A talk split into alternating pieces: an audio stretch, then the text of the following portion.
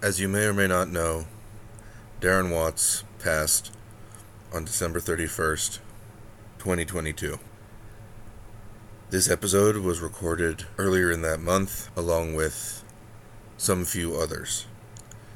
We will be playing his final episodes in their entirety over the next couple months until we run out of tape. Thank you for listening. We miss you, Darren. Stay tuned.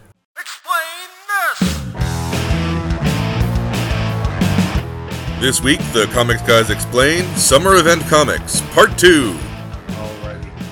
Explain this! Thank you, Ben. Hello and welcome back. We will be continuing our exploration of the summer crossovers, not the summers crossovers. We did that episode already, where we talked about all the summers. So if you're here to hear about uh, Havoc and Cyclops and uh, all of them, go uh, find that other episode. Also, not like Buffy Summers or any of the other Summers. Jamie Summers. Maybe we'll do that one one day. We'll go through the Buffy comics. Probably. Oh, not totally. that. Yes, Oh, you read them? I've never read them. I have read. I well, I mostly I read the ones that were done like the official ones, right? The Mhm. ones that Whedon and a couple other people wrote. So That makes sense. I always meant to get to it after I read Astonishing X Men because I really enjoyed uh, Whedon's run on that, but Yeah. never did. But all right, shtick aside, we're going to talk about the uh, different uh, summer crossovers that we are starting off this time with the sequel to the really big one, uh, Secret Wars. So with Secret Wars two. So Darren, how does Secret Wars two come about? Well, obviously, Secret Wars One was not just a not just a hit, but was literally the biggest selling comic in 30 years at that time, right? So there was no question that they were going to do a second one, right? Uh, so in starting in the summer of 1985, uh, they do a nine issue, you know, Secret Wars Two, basically, just like you know, bigger and better and huger and uh, you know, just just a larger thing all the way around.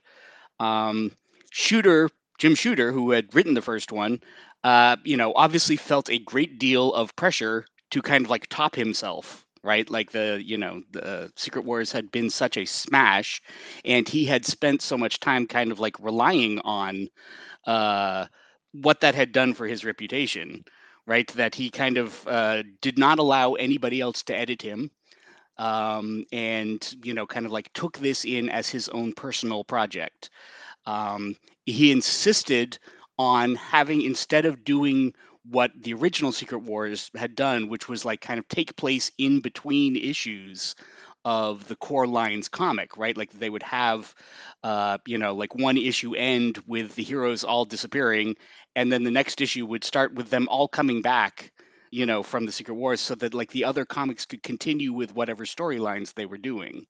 Uh, in this case, he insisted that like the entire story be played out on a month by month basis, and cross over with several different titles every month uh, to kind of like make one huge expansive story. Uh, and you know, some of it works. you know, some of the writers went along with that. Some of them clearly were very unhappy about having to shoehorn uh, you know, the adventures of the Beyonder and that sort of thing, uh, you know, into what they were doing, and they clearly, you know, uh, don't put any effort into it, right? Like it's a, uh, you know, not a thing that they wanted to do. Um, so it's a it's a nine issue limited series, and then it has 32 official crossover issues of other comics to make a total of 41 issues to tell this entire story. Um, obviously, nothing like that had been done previously. It that it kind of like even topped Crisis, basically. Um, the core story of it is the Beyonder, who has the the the super cosmic alien who took all of the heroes and villains to the other side of the universe to have a big fight. Uh, you know, in the in the last Secret Wars, decides to come to Earth and take on mortal form and learn all kind of stuff about what it means to be human and to be mortal and to not be omnipotent, right? Like to you know, uh, uh, to artificially limit himself. This, of course, is a fairly dumb premise. If the character is in fact omnipotent, it seems like it would be pretty easy for him to just know the answer to every question. Uh, and so, like, why the, the Beyonder has to spend nine issues asking people dumb questions uh, when he could just use his powers to get the answers never really kind of like gets addressed.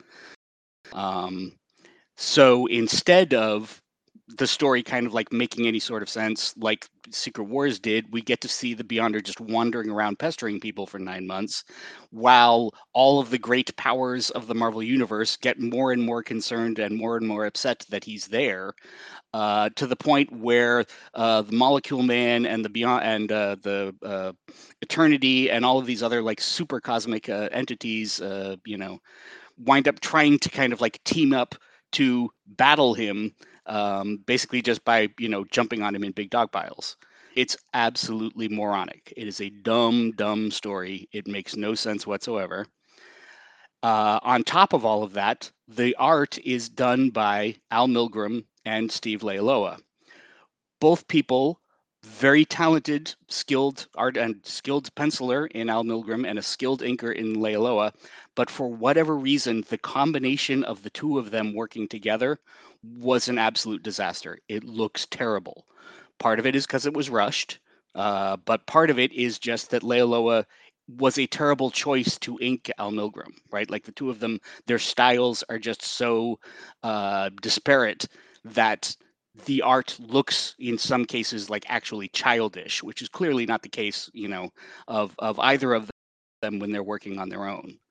And so, you know, it was once again the best-selling comic of 1985 right? When it actually uh, when it when it when it did uh, you know finally get measured out because people were so excited about the first one but it was pretty much universally critically panned.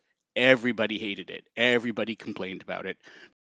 There nobody was you know like satisfied with it and it was a massive black eye on uh, jim shooter's you know, kind of like personal resume, right? Like it was his first kind of like step out into public and fail massively in front of you know like an enormous crowd basically and it would go on to lead to uh, you know a great many uh, personal uh, conflicts that Shooter would have with, uh, you know, kind of like the important muckamucks at Marvel. If you want to go back to our Marvel uh, episodes and kind of like hear the details of Jim Shooter's kind of, you know, massive flame out at uh, Marvel as editor in chief. Yeah, big Jim Shooter being a big jerk is basically one whole episode of that series. So, yeah, right. If you're following along, you've already heard this. There's very little to the story that kind of like made any sort of impact on the universe too, right? Like, I mean, there's, you know, it's the first appearance of Tabitha Smith of Boomer or Meltdown in X Force. Basically, it's her first uh, uh, uh, appearance. Um, it's the first appearance of Kurse as a Thor bad guy. Um, apart from that, it doesn't really re- introduce any new interesting characters. Nobody dies. Nobody has a, like a big change in their, you know, status quo of the characters it's uh, the beginning of a very fun little kind of like side thing in the Spider-Man stories. Uh, David Michelinie and Peter David. There's a, a, a scene in the story where uh, Power Man and Iron Fist are trying to explain the concept of money to the Beyonder, and uh, they kind of like get across the you know. Uh, Luke Cage, obviously, uh, you know, being kind of like the dim one, doesn't realize we're not on the gold standard anymore um, and so kind of like tries to explain scarcity as a concept uh, and the reason that you know like dollar bills are worth something right? And so uh, the beyonder tries to be helpful and says well if the problem is that there's not enough gold i'll just make more gold and turns an entire skyscraper into gold which then immediately collapses. In order to keep the existence of this solid gold skyscraper from like crashing the U.S. economy. Uh, the U.S. government uh, uh, basically uh, recruits the kingpin and uh, you know his uh, forces basically to cover up the existence of the destruction of this solid gold building basically and to have it hauled out into the middle of the ocean dropped into the middle of the atlantic ocean before that happens spider-man winds up with a, a solid gold notebook basically that he swipes from the building and that notebook would go on to become like a recurring plot line and a recurring kind of like a you know like a, a plot point of like how is spider-man actually going to turn this solid gold notebook into money uh, that i think lasted for almost a year of, uh, of mm. story points basically so i was just going to say overall though secret wars is surprisingly forget secret wars 2 rather surprisingly forgettable Like Absolutely. At, at best, it's forgettable. good. It also doesn't matter. Like Right.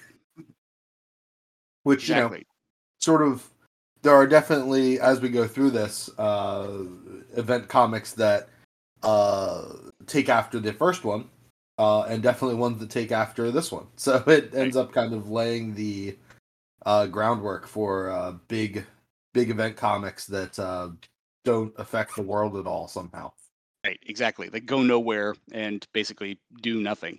The the horrible portion of it is the the most kind of like infamous part of Secret Wars 2 is the scene where uh, Spider-Man has to teach the Beyonder how to go to the bathroom. Right, like that's just like so awful and cringy. And once again, even for the joke, it doesn't make any sense. Right, like how does the Beyonder know how to create a human body and yet not understand the concept of going to the bathroom? Right? Like none of this, the even the joke doesn't land, and it's a terrible joke to start out with, right? So, uh, you know, a, a lot of people kind of like pointed back to that as like this is this is what happens to Jim Shooter when he is allowed to work without editors, basically.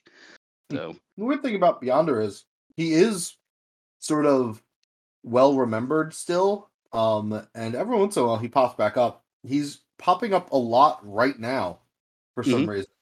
He just had a whole series where he joins the Defenders. Uh, it's not really the Defenders though. It's like it's a totally different team with Blue Marvel at the head. That's the only reason I really read it because I love Blue Marvel. Sure. Um, but it's pretty good. It's really weird and out there. I mean, it it, it ends with one above all being uh, a major part of the story, uh, or what is it called? The uh, the writer, basically. But you know, that- right, yeah, coming up. God as represented by Jack Kirby. Yeah, so it's a very strange story. Um, but it seems to be leading into this other thing they're doing, which is now Avengers Beyond. Um, so I guess we'll see more of the Beyonder. Hopefully, he has learned how to go, or you know, retains how to go to the bathroom. Um, exactly. that we don't get. I don't want to see Miss America having to teach the Beyonder how how to use the bathroom. That's not the updated comic we need. He does punch him across reality in it though, which is pretty cool. Well, that's always handy. That Mm-hmm. certainly must be pretty satisfying with his enormous mullet and uh, you know his his terrible late '80s outfit and hairstyle. Yeah, they did ba- basically retain his uh his look. They did not update him almost at all, which is Right. nice. so that he still looks kind of thriller era era white boy Michael Jackson, basically. Mm-hmm. Yeah. Yeah. So spinning out of Secret Wars. So there's Um, a well, there's a few other. I mean, like around this time, uh, Marvel is still experimenting, right? Like Mhm. with how they're going to do this sort of thing, and we have some rules, you know, kind of like in house about what counts as a big summer crossover and what doesn't. And one of the rules is that if it only involves uh, like an already connected group of characters, just because it appears in multiple comics, it doesn't actually count as like a big summer epic. So like the X-Men at this point have several uh multi-issue crossovers between the multiple X-Men titles. Right, like that that start happening around this time. Mutant Massacre uh, is kind of like the most notable one, where it introduces Mister Sinister and wipes out the Morlocks and uh, and uh, all of that kind of like storyline. Is one of the first big crossovers because this is the point where the X-Men have multiple titles for the first time, really, right? Like it's, you know, like the, the X-Men is not just one comic, but it's also New Mutants and X Factor and, you know, et cetera, et cetera. Um, and so crossovers between those kind of like tightly knit titles basically start happening on a regular basis. X-Men is kind of like the most famous for them because uh, at the time, Chris Claremont is writing the core X Men series, and the Simonsons are mostly writing the other ones, right? And so uh, they already are, you know, good friends and uh, have worked together uh, many times. So they keep kind of like co-writing stories that involve all of the X Men teams. Mm. You'll get Fall of the Mutants in early 1988, and then Inferno at the end of 88, et cetera. So they all kind of, you know, this is a period where a lot of that is happening. And that's a that's a pattern that we'll just keep going too. The X Men having big X Men only crossovers. Exactly. Right. Like this doesn't just this doesn't stop. We'd be here forever if we were going. We'd to be here it. forever if we counted every one of them. Exactly. Yeah. So. Sometimes there's multiple ones running at the same time. Meanwhile, over at DC, uh, Crisis, uh, you know, once again was a big smash hit, not quite the size that Secret Wars was, but it had a great deal more influence on the line because the entire point of Crisis was to fix problems that Marv Wolfman and George Perez and Len Wein thought that the DC universe had. Right, so there was a lot of uh, characters who were killed, a lot of characters who were rebooted, a bunch of new characters were introduced. Uh, all of the Charlton characters were brought over to the you know DC universe for the first time, and so Legends a year later, basically, uh, is kind of the first big crossover to kind of like establish what the new status quo was going to be right? There's several months between these, between the end of uh, Crisis and the beginning of Legends, in which it's clear that the DC editors and writers are not all on the same page about exactly what's going to happen going forwards, right? And it, it, it took a bit for them to kind of like get everybody uh, working together. There is one appearance of Captain Atom uh, that takes place uh, before Legends, basically, that then has to be removed from continuity because it was clear that the writers had not met uh, with you know like kind of like the core team that was going to be doing a Captain Atom series, and so there's like kind of one uh, you know out of continuity appearance of him just to kind of like screw every screw everybody up, right, kind of thing. Um, also, it took a bit for John Byrne uh, to come over to DC uh, and start uh, Superman with the new Man of Steel series. And so there's several issues of Superman titles between Crisis and the beginning, the the reboot, basically that kind of you know uh, don't fit anywhere in continuity uh, and don't actually kind of like make sense in the post-crisis universe. In order to do Legends, DC went completely outside of its uh, regular operations. The uh, the original story was pitched to them by a guy named John Ostrander, and Ostrander was an actor uh, from Chicago, a professional actor. Uh, he had worked with Del Close in theater uh, performances in Chicago and had also been done stuff with the Second City. And so Del Close kind of had gotten him into writing comics, indie comics, with uh, First uh, Comics, one of the indie publishers of the early 80s. And Ostrander had created uh, the series Warp for First. And, you know, he was already, he wasn't a young kid trying to break into comics, right? He was already in his mid 30s at this point. And this was just a fun thing that he had kind of like picked up. So he threw a pitch at DC and said he's I have this cool idea for a story. And DC not only said yes, but like made it the big summer event. Right. So literally his first appearance at DC, his first writing at DC was this in, turned into this enormous uh, you know, project basically that involved the writers and artists of a whole bunch of different other, you know, different titles and everything, all having to work together to his core plot. As he describes it, it was absolutely terrifying, right? Like all of these other people, you know, suddenly kind of like coming to him. The guy who helped him is kind of surprisingly is John Byrne who is not necessarily uh, well remembered or noted uh, for being an easy guy to get along with. But Byrne had himself just come to DC and was apparently in a pretty good mood about how uh, everybody was letting him do whatever he wanted with Superman. And so he kind of like pitches in. Uh, along with Len Wein doing some of the editing for it to create this entire story for uh, with John Ostrander writing it. So, Um, what, what causes DC to jump on this story? Was like they, they like, loved the idea. It, it was it- it's a simple and basic plot that they felt that they could do a lot with, right? So like the the, the core plot of Legends is Darkseid is taking a look at the DC universe and says the problem with the DC universe, the problem I always have with humans, the reason I haven't successfully conquered Earth yet, is because humans believe in heroes right? It's it's not just the individual heroes themselves but it's the the heroes as symbols make earth too hard to control because they will always believe that there is that that that a hero will save them and that being a hero is a good idea. So what i need to do is destroy humanity's faith in their heroes. I need to undermine uh, each of these kind of like great heroes in their public images so that the public will turn against them and that will make them weak enough for me to conquer Yeah, it's a great story. a perfectly straightforward plot it makes you know and and you can see where like this gives everybody the opportunity to kind of take a look at their own titles their own characters right and tell a story about the symbolism of each of their characters so the other writers kind of like embraced this idea and once again by the end of it it had grown way beyond ostrander's original plan Right? like ostrander just kind of wanted to do this relatively uh, small limited series or something and it turned into this enormous epic by the end it's a six issue limited series by itself with 22 crossovers uh, into other titles Was his limited series as big in scope, or was it more focused? not remotely not even close Oh, okay. they just DC's editors and Len Wein and John Byrne said this is a great idea. We can really use this for something, and so they blew it up way beyond what Ostrander's original plan was.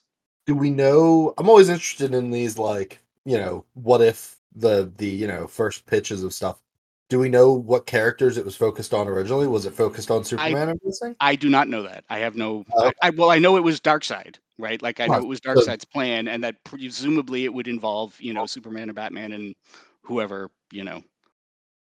That's. We've never. Th- I'm, I'm. Most of this is going from like an interview with Ostrander, and this is as much as he describes, right? It's just that he started with this small idea and it blew up on him, basically, right? So. Makes sense. Yeah. So what they wound up doing, I mean, basically, Darkseid sends Glorious Godfrey to Earth, uh, who you know takes up this job of like going on every TV show, basically, uh, as a political rabble rouser, uh, talking shit about superheroes, basically, right? And like you know, mind controlling people into believing him that uh, it's a mistake for people to put their faith in heroes, right? And so then Darkseid sends a bunch of menaces to Earth that are all kind of like trick problems, right? So that the heroes can be seen on TV to be failing to stop them. And this will, you know, cause them all to look bad, right? We say uh, Captain Marvel seems to apparently kill a guy in his first encounter with one of Darkseid's like big monster problems, basically, right? And he didn't actually, but it's a trick that you know Darkseid has played so that it looks publicly like Captain Marvel did a terrible thing, and Captain Marvel believes that he did it. So like Billy Batson refuses to become Captain Marvel again for like pretty much the entire six issue run until at the very end he realizes that he has been duped, right? But he thinks he's you know he he can't control his own powers. He shouldn't be, you know, a, a little kid should not be in charge of these incredible powers if I can't be care you know uh, careful enough not to kill anybody by accident, right? Kind of thing. Um, so each of these menaces kind of, you know, like causes trouble until the heroes eventually, of course, like figure it out, prove that Godfrey is a terrible person, and you know, defeat all of these monsters and you know, boot Darkseid off the planet again. The uh, over the course of this storyline, uh, it does a bunch of different things on top of that. This is the you know the first appearances of uh, the new Captain Marvel in continuity, the new new Captain Marvel. If you go back to our discussions of the different versions of Captain Marvel, um, it puts the uh, long-lasting version of Ted Kord into continuity as Blue Beetle. Um, Ted had appeared; the his solo comic had already started by the time Legends came out, but this was kind of like the big introduction of the character and him for the first time interacting with other characters in the DC universe. Uh, it put in the whole new Wonder Woman that George Perez was doing in his uh, solo, uh, you know, the, his, his post-crisis uh, taking over of the title and reboot of the title, so that all of Wonder Woman's previous history didn't exist anymore, and Wonder Woman was now a brand new character appearing for the first time in 1987. Uh, it kills off the old Justice League and replaces them with the DeMatteis and Giffen version of the league, the Bwahaha League, right? And gets Blue, uh, Blue Beetle and Captain Marvel onto the team. Guy Gardner gets his ring back, and uh, you know he gets onto the team. Uh, Doctor Fate and uh, Wally West as Flash all appear for the you know the the the first real time in these stories, and the Suicide Squad makes its first ever appearance. Um, that Ostrander, uh, you know, is is picking up basically uh, going directly from Legends. They basically offer Ostrander uh, several ongoing titles, right? And the two that he picks are to take over Firestorm and to create Suicide Squad.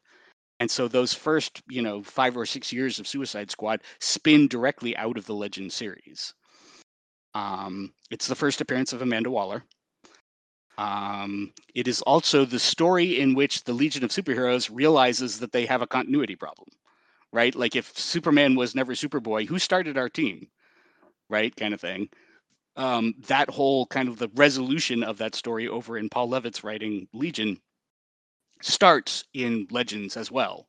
So it was really just kind of like a, an introduction to everything new about the DC universe at this point. Uh, you know, going forward, it's an explosion of characters and stuff. It's really, it's not that great a story, but as an event, it's tremendous. I mean, like literally every page, some new amazing thing, you know, that turns out to be historically significant happens, right? So you're just like, wow, oh, that's the first appearance of this guy, and that's the first appearance of that guy. Oh, this is all great, you know, kind of thing. Um, so even though like the story itself is relatively simple, uh, it completely works. And Byrne's art is fabulous. Ostrander is great fun as a scripter. So it's, you know, compared to Secret Wars 2, it you know stomps all over it in cleats as far as kind of like this first new introduction the uh, after the after the big ones that kind of like created summer crossovers Yeah, I mean that was something I was going to bring up. I, I had never read it before, uh, before like we got ready for this episode. Um, and I knew all this stuff comes out of it. I love John Ostrander. I love Suicide Squad. Uh, and it is fine. It is like it is an inoffensive. Like I didn't read all. I didn't read all twenty two tie-ins. I read the. I read the six. The the core. Sure. The core issues. Uh, Right. and it is fine. Like it is. That is an event comic. That is. Um, right yeah which is sort of surprising with how many you know how much it has going for it um so part of the thing i was thinking when i was reading it though is that a lot of it is because a lot of the ground that it treads was has been you know in the two decades three decades since you know gone over and over again um Right. was it you know reading it reading it at the time it came out was it more groundbreaking or more I, we weren't so Oh. sick of Darkseid at that point, right? Okay. So like certainly the fact that like Darkseid is the guy doing all of this, we hadn't really had uh you know the kind of just like absolute saturation of the character. So he was fun to see. Um you know, he'd he'd been in the Great Darkness saga for with Legion and everything, and he'd uh, you know shown up in in other places. Superman had you know crossed paths with him once or twice, but we hadn't really seen Darkseid as you know like the big problem for everybody on Earth, kind of you know like mega villain, and so kind of reestablishing him as a kick-ass bad guy is one of the things I think that Legion that Legends accomplished. Um, That makes sense. but but apart from that, no, I agree. It's not a like I said, it's not a groundbreaking story. It's not a you know, uh, there's there's fun stuff in it. There's fun characterizations in it. Guy Gardner gets you know his jackass personality really kind of kicks in for the first time. Um, we get to see uh, Captain Boomerang, you know, being a jerk before Suicide Squad even starts. The idea that Ostrander loves Captain Boomerang as like his favorite bad guy kind of thing, uh, you know, gets its first uh the, the first time you see him getting to do that right? Where uh you know where boomerang is kind of trying to hold the entire you know suicide squad hostage with his uh, promise to reveal that they exist on national tv kind of thing. Yeah it, there's a lot of good stuff in it. It just uh, it's good and like you said it's not it's not amazing. It's good it's fun and it's absolutely historic right? So yes Secret Wars being the the the crap fest that it was, Marvel kind of like then takes a little time off of not doing any kind of like big events uh for you know the rest of 87 and 88 like i said they do a couple of the the the x-men stories uh but they don't do any kind of like big stuff because they really you know they kind of got burned on secret wars too. Um DC, on the other hand, has not really had a bad one yet, so they decide that they're going to do a, uh, another one in 1988, and it's going to be called Millennium. And Millennium will have a whole brand new format.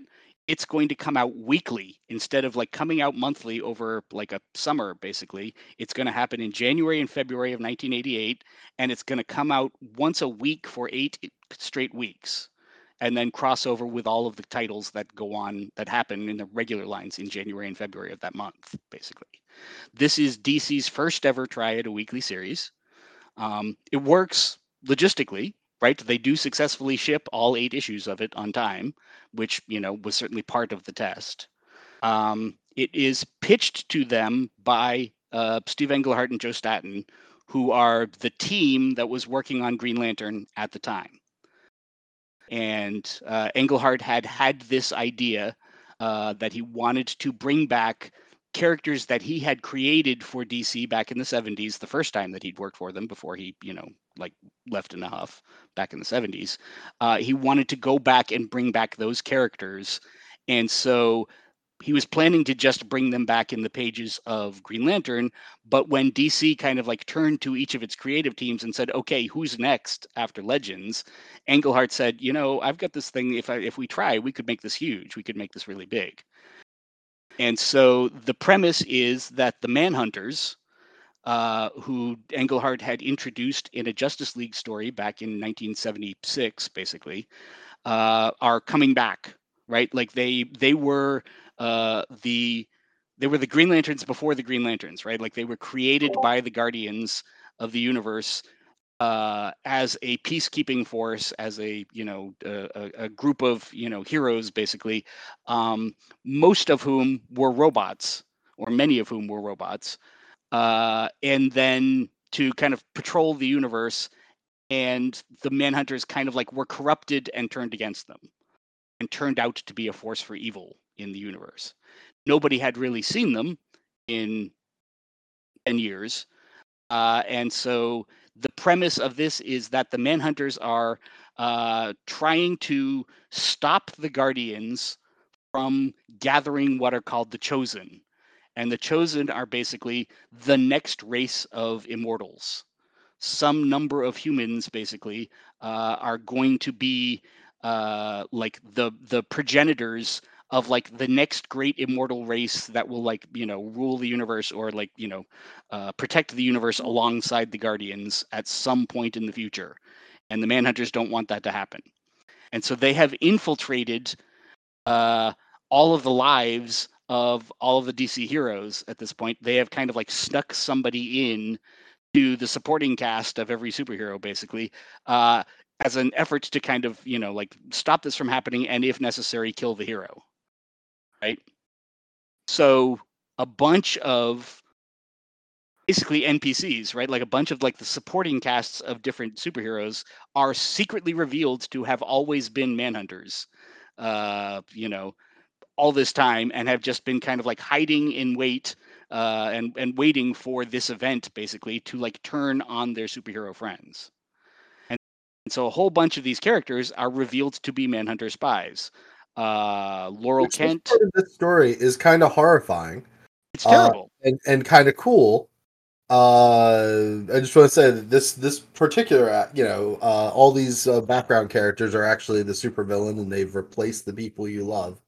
Is kind of cool and totally Except not. they haven't replaced them. They've always been that way. That's the point, yeah, that's really really right? That's the thing. Is like to- we're going to character assassinate each of these characters by revealing that all of this time they have actually just been waiting to betray the hero. I, I I I- had read it. I guess I kind of I guess I read it wrong because when I read it, I thought it was that they had been replaced like a couple of years ago. Like they No, were. no, no, no, no, no. Oh, okay. Well, One of them was because uh, Lana Lang is Right. ba- basically gets like retconned out of this, right? Um, because John Byrne was writing the, uh, Superman at the time, and he didn't care for Lana Lang as a character, and he was perfectly willing to character assassinate her. But the rest of DC was just like, oh, whoa, hang on a second here. She's actually been in the comics for 30 or 40 years. She's got fans. We don't necessarily want to do this, right? but several other characters, including people who were kind of key to, you know, like the ongoing stories, are re- in fact revealed to have always been part of the Manhunter cult. So uh, Helga Jace, who was like the team scientist for the Outsiders, uh, Marcy Cooper, who was Obsidian's girlfriend in uh, Infinity Incorporated, uh, Rocket Red Number Seven, who was in Justice League at the time, right? All of these different characters suddenly basically do a heel turn and betray the heroes, uh, you know, and uh, and try to kill them off basically while the Manhunters, you know, emerge in like their you know massive army uh, to fight the Green Lanterns and the Guardians. It doesn't really make sense, as you point out. Obviously, it's like you know, like the the the they retcon uh you know lana back to being okay basically but apart from that you know a bunch of kind of you know second tier backup characters uh, all get terminated basically. Um there's big fight scenes big fighty fight war between the manhunters and the green lanterns. Well the manhunters lose okay. But here's the here's the real stupidity of the plot.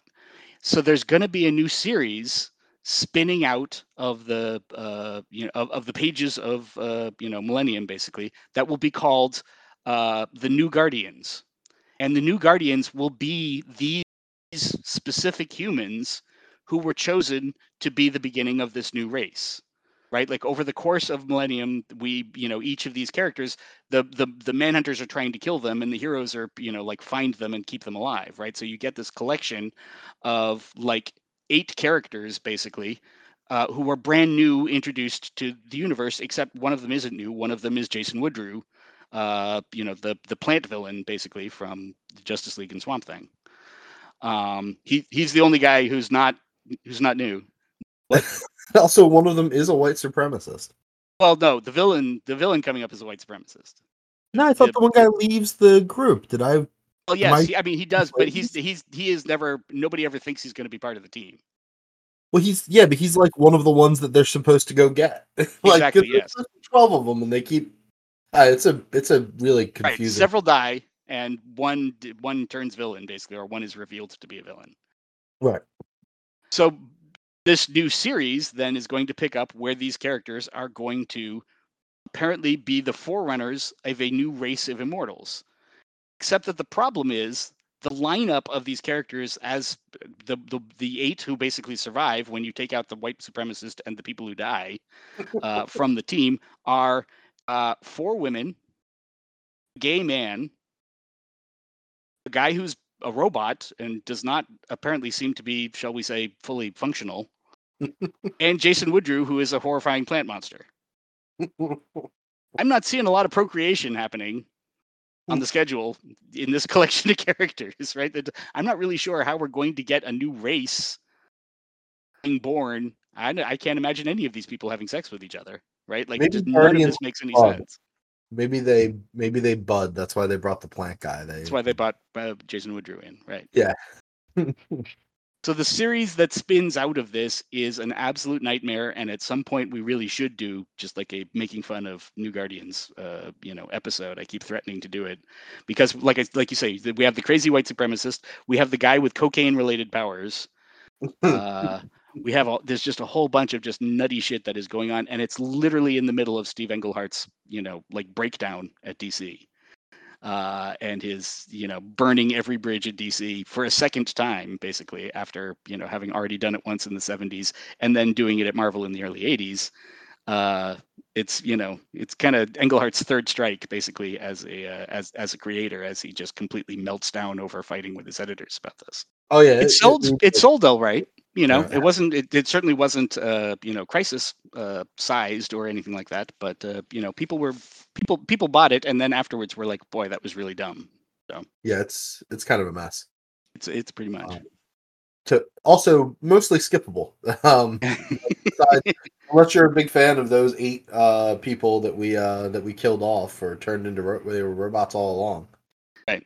Oops, Cylons. Um, you know, it's not really a. uh I guess the Manhunters are cool. Like the. Manhunters were the Manhunters were always cool. The Manhunters were cool when Englehart first created them. They always have this fabulous look and everything. They're good. They're they're they're good bad guys, but this is not a good appearance of them.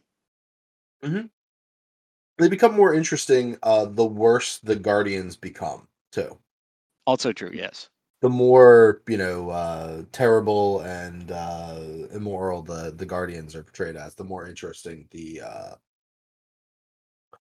the I, I don't know at this point are the guardians like super immoral yet or is that still to come That has not happened at all yet in at, Okay. in DC in the '80s. That had not happened at all yet. Well, I mean, obviously we'd had you know like the the uh, Green Lantern and Green Arrow took one of them on a road trip, right, to like you know try to teach them about humanity and stuff. So I mean, they they're they're always kind of like portrayed as the problem with them at this point is that they're like they're distant, right? They're not they they're they don't get up close and personal with all of like the you know the the the people that they're supposedly protecting and manipulating. So Makes they sense. certainly aren't outright evil like they will basically you know turn out to be when other writers get a hold of them. Yeah, they they fluctuate between being you know evil and true neutral. Right. More. With uh what Ganthet gets to be good. Right. um. All right. So where are we going next? So by 1988, Marvel has now kind of uh, uh, recuperated from a couple of years off uh, and decides that they want to try the same kind of thing that DC was doing, um, except that they're going to do it a little differently. They're not going to have a limited series comic. What they're going to do is take all of their annuals that come out every year and they're going to do one story that takes place across all of their annuals right? So like you know we we kind of uh, uh, when when we built our rules for what counts we had to kind of like include this possibility in because several things you know uh, uh, will will use this format right? Um, but so uh, the first one that they try is evolutionary war which is the summer of 1988 all of the annuals for all of the marvel titles basically just tell one story. Uh, in this case louise simonson was the lead writer um, bunch of different writers pitched in, different artists in every issue, you know, that sort of thing. The basic story is the high evolutionary comes back. We haven't seen him in a few years, and he decides he's going to accelerate human evolution and turn us all into higher beings uh, by just kind of like genetically messing with everybody on Earth. Uh, okay, fine, whatever. It's the sort of thing that the high evolutionary does. Um, over the course of the story, he uh, we we discover that his eventual plot is to set off a bomb that is going to uh, you know have this kind of like mutagenic effect all over like the atmosphere of the entire planet and just mess with the genetics of everybody and turn us all into superhumans.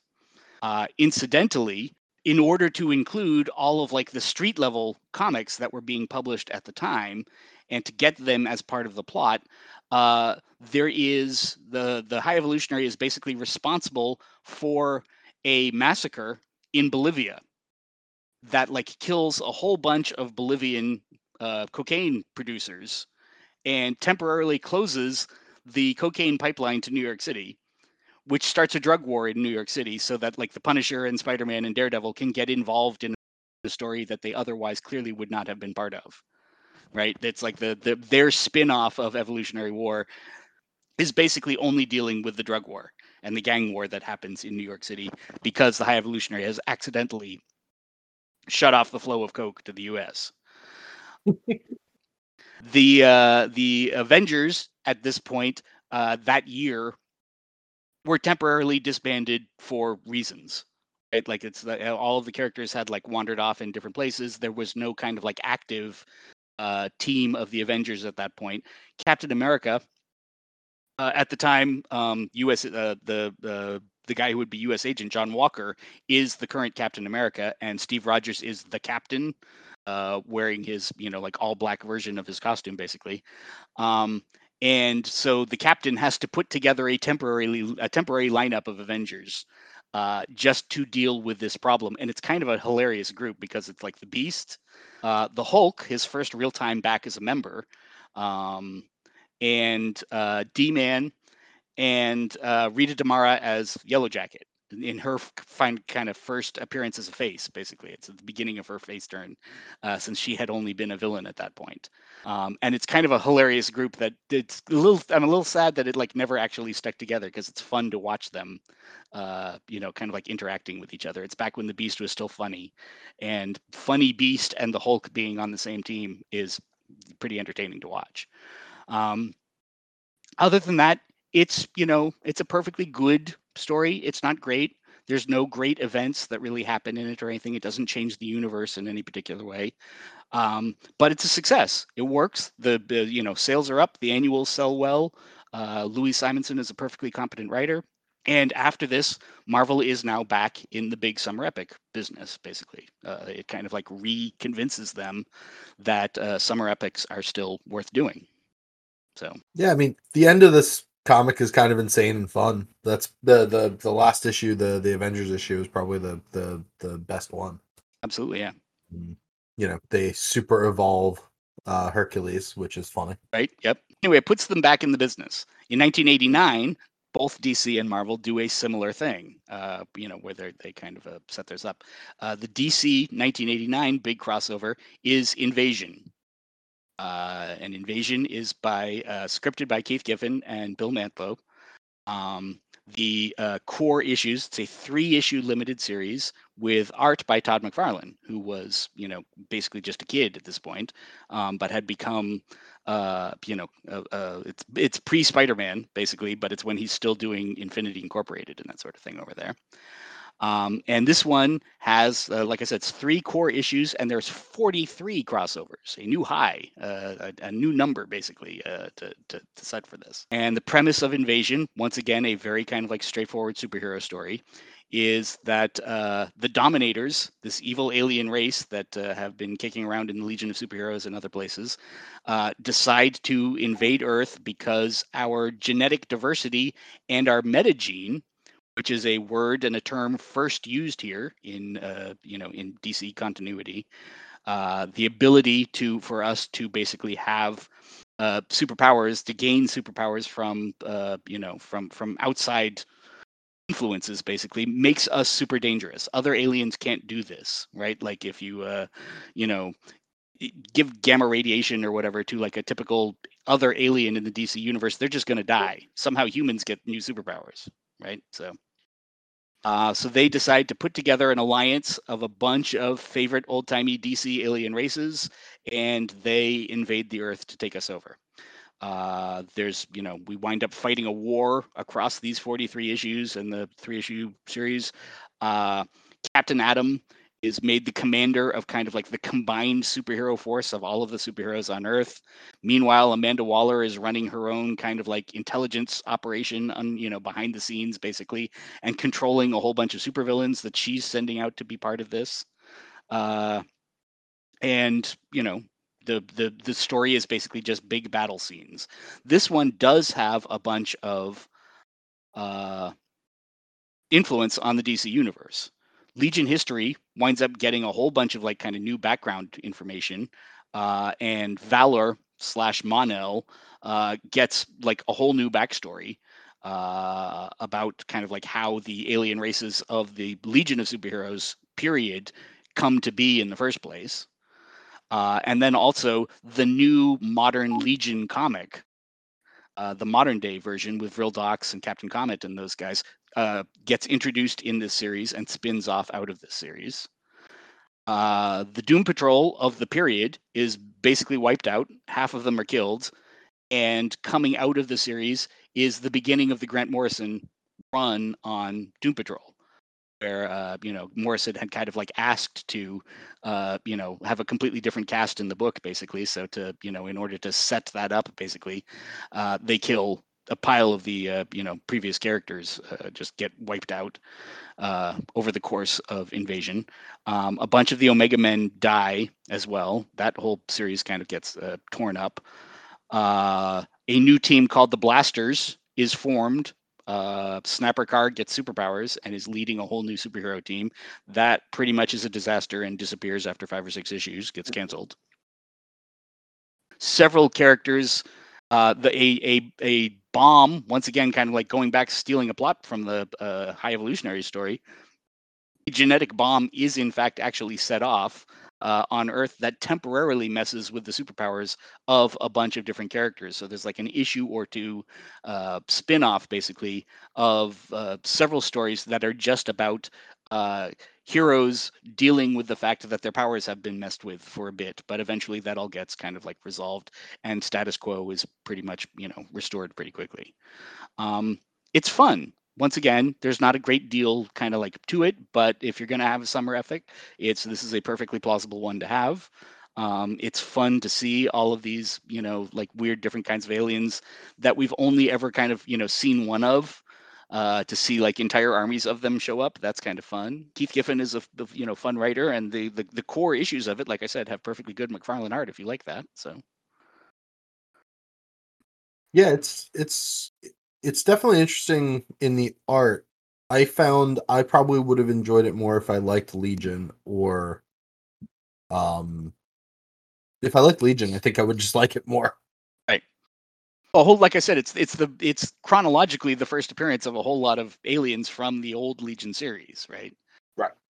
So you get to see, you know, uh, like the this the the the, the alien race that like Shrinking Violet is part of, right? Like becomes part of the invasion force, you know, and like a bunch of other ones do. The Khunds, who are kind of like the main running, you know, alien bad guys of the Legion, they're also part of this, right? Like so, it's all it's all tied into Legion continuity.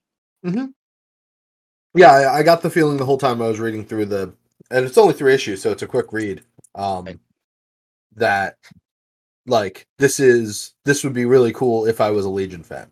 Uh, Right. and Legion's just one of those comics that I have never been able to get into. Um, I don't think it's bad or anything. Like, I Right. know you're a huge. Oh, that's fair. Legion. That's part of my Yeah. appeal is being a, it, for it is definitely that I am a Legion fan. So I I I was delighted to see all of this stuff. Oh yeah, absolutely. I it it seems like if I was really into Legion, I would have loved this this crossover. Um, and it's it's good. Fun to read. Lots of cool battle scenes, like you said. Really, you know, early or not early, I guess. You know, I guess I what do we call all McFarlane art pre-image early? I guess. I pre Spider Man at least pre Spider Man number one. Yeah. You Yeah. know, so yeah, early. he his career kind of like obviously takes like a very different arc after that happens, right? Kind of thing. So it's if you're seeing this is this is back when McFarlane couldn't you know like make sweeping editorial decisions just by himself. Uh, because of the amount of money he was bringing in, right? Like this is Yeah. this is pre-rich McFarlane. Let's put it that way. definitely yes. The the good times. right? Yeah. Um, back when he was this kind of like oh cool young new exciting artist doing this thing over at infinity incorporated right so I think he's about to go and do something for for Marvel or DC. I could have sworn I saw him on a on a oh it's Marvel. He's gonna go do a like X Force again or something. yes yep Yeah. Yep. So, so that's that's dc's 89 story marvel of course also tries one in 1989 and the, the, the last one will hit tonight uh, to, in this episode anyway um, and it's one of my favorites of all of them uh, this one's called Atlantis Attacks. And once again, there's no limited series to it. It basically takes place over the course of uh, 14 different annuals, uh, this time in 1989. And the basic premise is uh, the great uh, deviant bad guy, the, the, the deviant priest Ghaur, turns. First time we've seen him in a few years. And he intends to get the Serpent Crown, one of kind of like the great evil magical artifacts of the Marvel Universe, and he's going to use it to summon the Serpent God Set to destroy his enemies. And his enemies are basically at this point just about everybody. So you know he's he's totally planning to you know conquer the earth and and rule, and he teams up with um, Llyra and Atuma uh, in order to kind of like bring Atlantis and Lemuria to his side for a while um, as part of this kind of plan. Llyra, of course, promptly betrays Atuma, uh, and Atlantis gets, you know, hosed, gets absolutely like crushed. Atlantis tries to invade New York City uh, as part of the story at one point. We think that uh, Namor the Submariner is dead for a few issues, uh, but then, of course, he comes back from the dead and, you know, shows up just in time to, uh, you know, save New York City and help thwart this invasion. Uh, the Deviants capture seven seven different superheroines over the course of the story who are going to be Set's brides. Uh, he's going to, you know, like basically, uh, you know, marry them, and then they will have his evil children and create, a, you know, a new race of evil serpent people. Uh, and you know, gradually over the course of these 14 uh, annuals, like an entire team of, you know, all the superheroes in the world and all of the, uh, you know, Eternals and pretty much everybody else gets into like one big massive battle uh, against Set. Um, and then over the, the backup story of every one of these annuals is Peter Sanderson, the writer of the official handbook of the Marvel Universe, basically doing a 14 part summary of the history of the Serpent Crown and Set and the backstory of Atlantis and the backstory of the Deviants and everything and how it all kind of like ties together continuity wise. So it like straightens out a whole bunch of uh, you know like the weird uh, uh, backstory of the Marvel universe and kind of like puts it all in one place in order so that you can kind of like understand how it works.